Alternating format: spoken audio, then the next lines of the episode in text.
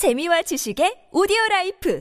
팟빵 안녕하세요. 군사돋보기입니다. 2005년에 나왔던 영화 스텔스에서는 인공지능을 탑재한 신형 무인 전투기가 러시아제 수호이 35 전투기들에게 뒤를 잡혀 공격받고도 순식간에 말도 되지 않는 초월적인 기동으로 상황을 180도 뒤집고 기관포만을 사용해 역으로 수호이 35 전투기들을 손쉽게 격추시키는 장면을 보여줍니다. 이처럼 사람이 직접 조종하지 않는 무인 전투기들이 초월적인 전투력을 보여줄 수 있는 이유는 인공지능을 탑재한 기계일 뿐이기에 중력 가속도가 아무리 올라가도 이에 전혀 영향을 받지 않고 전투하는 것이 가능하기 때문인데요. 무인 전투기의 경우 기체 가 버텨주기만 한다면 아무리 급격한 기동을 해도 문제가 되지 않기에 적기는 물론 적이 발사한 미사일과도 근접 공중전을 벌여 승리하거나 후방 기총이나 레이저로 쫓아오는 적의 공대공 미사일을 격추하거나 플레어를 사용하지 않고도 공대공 미사일을 회피하는 것과 같은 정신 나간 수준의 전투력을 발휘하는 것이 가능할 것으로 예상됩니다. 그런데 벌써 이 같은 일이 현실이 되고 있습니다. 최근 미 국방고등연구계획국 DARPA가 진행해온 인공지능 탑재 무인 전투기의 자율 시험 비행이 성공을 거뒀다는 소식이 알려졌기 때문인데요. 이전부터 밝혀진 이 에이스 프로그램의 시험 결과는 시뮬레이션 프로그램을 통해 진행되어 왔지만 최근의 실험 결과는 실제 무인 전투기로 개조된 X-62A 전투기로 실제 비행에 성공했기에 무인 전투기의 출현이 코앞으로 다가온 셈인데요. 그동안 시뮬레이션 결과에서 에이스 프로그램의 인공지능은 딱 한 번을 제외하고 모든 인간 에이스 파일럿들과의 공중전에서 압도적인 승리를 거뒀는데 실제로도 그와 같은 압도적인 공중전 능력을 보여줄 수 있을까요? 전문가는 아니지만 해당 분야의 정보를 조사 정리했습니다. 본의 아니게 틀린 부분이 있을 수 있다는 점 양해해 주시면 감사하겠습니다. 2019년 처음 개발이 시작된 에이스 프로그램은 인간과 기계 협업 공중전을 목표로 하고 있으며 고도의 공중전을 수행하기 위해 서로 신뢰할 수 있고 확장 또한 가능하며 인간 수준의 능력을 갖춘 AI 기반 자율 시스템을 개발하는 것이 과제였습니다. 이를 위해 미 공군의 실제 인간 테스트 조종사들은 에이스 프로그램 테스트 시행팀인 아이오와 대학교 기술연구소의 운영성능연구소 OPL에서 L-29Z 훈련기를 타고 수많은 실제 비행을 수행했는데요. OPL에서 제공한 2인승 L-29Z 훈련기의 조종석에는 센서가 장착되어 있어 조종사의 생리적 반응을 측정 했습니다. 이를 측정함으로써 인간 조종사들이 AI 인공지능을 얼마나 신뢰하고 있는지에 대한 자료를 얻을 수 있었는데요. 2020년 8월에는 에이스 프로그램을 위해 AlphaDogfight Trials라는 가상 공중전 대회를 개최하기도 했는데요. 이 가상 공중전 대회에서는 시뮬레이션 비행을 통해 F-16 전투기를 조종하는 AI 인공지능 조종사들이 서로 실력을 겨뤘고 실제 F-16 전투기 조종사들과 AI 인공지능 조종사들 간의 가상 공중전 결투 또한 벌어졌습니다. 그리고 이 결투에서 인간 F-16 전투기 조종사들은 단 한 번도 시뮬레이터 상에서 AI 인공 지능 조종사들을 이기지 못하고 완전히 패배하고 말았는데요. 당시 이 같은 AI 조종사를 가상 공중전에서 꺾은 사람은 우리나라의 DCS World 게이머인 한성호 선수뿐이었는데요. DCS World라는 게임은 Eagle Dynamics에서 제작한 비행 시뮬레이션으로 설정에 따라 실제 항공기와 거의 차이가 없을 정도로 비슷한 환경에서 항공기의 비행을 경험해 볼 수 있는 수준 높은 게임이기도 합니다. 미 공군에서도 이 DCS 월드를 사용해 A10C 훈련 조종사들을 육성할 정도로 말 그대로 실제 항공기들의 특성을 그대로 반영해 조종석에 앉아 조종하는 듯한 착각을 불러일으킬 정도인데요. 이 게임을 통해 에이스 프로그램에서 사용되는 인공지능 AI 조종사와 맞붙은 한성호 선수는 인간 중에서는 처음으로 AI 조종사를 두 번 격추시키는 인상적인 기록을 남겼는데요. 전체적으로 한성호 선수 또한 3대2로 AI 조종사에게 패배하기는 했지만 유일하게 이 AI 조종사를 이긴 기록이라 전 세계 에이스 파일럿들이 이를 주목한 바 있습니다. 그리고 2023년 현지 시각 2월 14일 미 국방부는 지난 2022년 12월 캘리포니아 에드워즈 공군기지 상공에서 미 공군 Test Pilot School TPS 그리고 미 국방 고등연구계획국 DARPA가 함께 개발해왔던 인공지능 공중전 소프트웨어 ACE를 X-62A 시험용 전투기에 탑재 실제 자율 비행 시험에 성공했다고 밝혔습니다. 이 시험 비행에 사용된 X-62A 시험용 항공기는 실제 F-16 전투기를 개조한 것인데요. 실험 장면을 보면 복좌석을 가진 이 전투기에 두 명의 조종사가 타고 있지만 이들은 혹시나 해당 항공기가 이륙 및 착륙 과정에 있어 문제를 일으킬 경우 기체를 손실하지 않기 위해 탑승한 것일 뿐이라고 합니다. 이번 시험 비행에서 실제 X-62A 항공기의 비행은 에이스 프로그램을 위해 개발된 인공지능 AI가 담당했으며 훌륭히 시험 비행을 완료했다고 하는데요. DARPA의 공중전 진화 프로그램인 에이스의 인공지능 알고리즘은 개발을 시작한 지 3년도 채 되지 않아 컴퓨터 화면을 넘어 실제 F-16 전투기를 비행시키는 수준까지 발전했다는 점에서 소름 끼치는데요. 이 외에도 2023년 1월 말 미 공군 Test Pilot School TPS에서는 시뮬레이터를 사용해 이번 실제 비행에 성공한 X-62A 후속 기체의 신뢰성 측정 시험 비행을 실시하고 인간 조종사들과 인공지능 간의 협업 정도를 시험하는 에이스 신뢰 Capstone 행사를 개최하기도 했는데요. 물론 최근 2022년 12월에 있었던 에이스 프로그램 AI 인공지능의 실제 X-62A 기체 시험 비행에서는 기본적인 비행 성능을 테스트한 것에 가까웠던 것으로 보이지만 이 인공지능의 가공할 발전 속도를 볼 때 머지않아 인간 조종사들의 급격한 전술 기동을 한참 능가하는 수준의 화려한 기동을 인공지능 AI 조종사들이 선보일 수 있게 될 듯한데요. 미 공군에서는 에이스를 통해 개발된 AI 조종 프로그램을 이식한 X-62A 실험기를 통해 인공지능 기술을 개발한 가상적기를 훈련 과정에 포함시켜 이에 대응하는 전술을 개발하는데 사용할 수 있게 되었습니다. 이뿐만 아니라 인간 대신 인공지능이 조종하는 무인 전투기 개발이 더욱 성과를 낼 수 있게 될 것으로 전망됩니다. 에이스 프로그램의 AI 조종사는 현재 개발된 가장 앞선 전투기 조종 인공지능 알고리즘인 만큼 앞으로 유무인 전투기로 개발될 6세대 전투기 NGAD 프로그램에서 사용될 가능성이 높아 보이는데요. 에이스 프로그램의 AI가 미 공군의 6세대 전투기인 PCA나 미 해군의 6세대 전투기인 FAXX에 적용된다면 그로 인한 전력 증가는 인간 조종사들이 도저히 대처할 수 없는 상상을 초월할 수준이 될 것으로 예상됩니다. 전투기를 인간 조종사가 조종할 경우 너무 급격한 비행을 시도할 경우 G-LOC 현상으로 인해 조종사가 기절해버리고 심할 경우 redout 현상, 뇌출혈 현상으로 이어져 사망할 수도 있는데요. 그러나 사람이 탑승하지 않는 무인기를 AI가 조종하게 된다면 전투기가 더욱 급격한 기동을 할 수 있게 되고 설계상 이 같은 성능을 더욱 극대화할 수 있도록 기체를 제작할 수도 있게 됩니다. 비록 현대 공중전에서는 dogfight가 필요한 근접 공중전이 아니라 육안으로 볼 수 없는 먼 거리에서 최소 100km 이상의 사거리를 지닌 중장거리 미사일을 이용한 BVR전이 크게 중시되고 있지만 이 BVR전에서도 유리한 위치를 선점하기 위한 전투기의 뛰어난 기동 능력은 필수적으로 요구됩니다. 근접 공중전, dogfight 상황에서는 더욱 그렇겠죠. 앞으로 레이저 무기를 방어적으로 운용해 쫓아오는 적의 공대공 미사일을 격추할 것을 계획 중이라는 것을 감안해 보면 더 이상 미 공군의 무인 전투기들을 미사일로 격추시키는 것은 불가능해질지도 모릅니다. AIM-120C7이나 AIM-120C8 AMRAAM 미사일의 경우 사거리가 120km 이르며 AIM-120D AMRAAM 미사일의 경우 사거리가 160km로 알려져 있지만 이 같은 사거리를 발휘할 수 있으려면 많은 조건들이 갖춰 져야 합니다. 이 사거리가 나오려면 아군의 전투기가 적기보다 높은 고고도에 있어야 하며 마하 1.5 이상으로 속도를 크게 높여 발사해야 하는데요. 미사일이 기본적으로 갖춘 속도와 사거리에 전투기의 고도에 따른 위치 에너지 및 운동 에너지를 더해 사거리를 최대한 늘려줘야 120km에서 160km 수준의 사거리를 날아가 적기를 격추할 수 있으며 종말 단계에서는 추진력도 크게 떨어지기 마련입니다. 이를 보완하기 위해 AIM-260JATM 같은 4세대 공대공 미사일이나 더욱 기동력과 사거리가 늘어난 공대공 미사일들이 개발되고 있지만 미래의 BVR 공중전에서도 여전히 전투기의 기동성은 매우 중요한 요소로 평가된다는 것인데요. 근접 전 시 인체가 견뎌낼 수 없는 수준의 고기동을 무인 전투기가 행할 경우 그동안 있었던 수많은 인간 F-16 전투기 조종사들과 에이스 프로그램의 AI 조종사들 간의 대결에서 그랬던 것처럼 무인 전투기 쪽이 압도적인 우위를 점할 수 있을 것이 예상됩니다. 이런 장점 외에도 무인 전투기는 유인 전투기에 비해 여러 장점을 가지는데 인간 조종사를 위한 각종 조종 장비나 생명 유지 장치 등이 필요 없다는 것도 그중 하나입니다. 이것만으로도 전투기의 조종사가 외부를 보는데 필요한 cockpit이나 생명 유지 장치, 무거운 방탄판 등을 탑재할 필요가 없어지는데 이는 기동성을 향상시키기도 합니다. 그리고 이를 통해 얻은 여유 공간과 여유 중량 등을 이용해 더 많은 무장을 탑재하거나 성능을 유지하면서도 기체의 사이즈를 줄여 유사시 피격 위험에 노출될 수 있는 면적을 줄이는 데도 활용할 수 있습니다. 무엇보다 인간 조종사를 양성하는 데 소모되는 막대한 비용을 절감할 수 있으면서 적의 폭발물 제거 임무, 적 방공망의 화망을 뚫고 들어가 화력 지원을 하는 임무, 부상자를 수송하는 임무, 특정 고가치 목표물을 정확히 파괴하거나 없애버리는 임무를 수행하게 하기에 부담이 크게 줄어듭니다. 인공지능을 소형 무인 전투기들이 사용할 경우 비용과 부담은 크게 줄이면서 유인 전투기와 무인 전투기가 함께 임무를 수행하는 유무인 복합 전투 체계를 통해 적군으로 하여금 이로 인한 공중 위협을 제거하기 더욱 어렵게 만들 수도 있을 텐데요. 다양한 전투 플랫폼들과 인공지능 AI의 조합을 통한 미래 전쟁 수행 방식인 모자이크 전의 전개는 언제 어디서 어떻게 조합되어 공격을 가해올지 예측하기 어렵다는 점에서 적들의 대응을 무디게 만들 수 있다는 점에서 현재 미국뿐만 아니라 중국에서도 한창 연구 개발되고 있습니다. 이를 볼 때 우리도 KF-11 전투기와 함께 작전을 수행하게 될 가오리 X 무인 전투기를 개발하고 이에 더해 무인 전투기들끼리 뛰어난 전투를 수행할 수 있게끔 도와주는 인공지능 AI 체계의 개발을 서둘러야 하지 않을까 생각해 보게 됩니다. 오늘 군사 돋보기 여기서 마치고요. 다음 시간에 다시 돌아오겠습니다. 감사합니다. 영상을 재밌게 보셨다면 구독, 좋아요,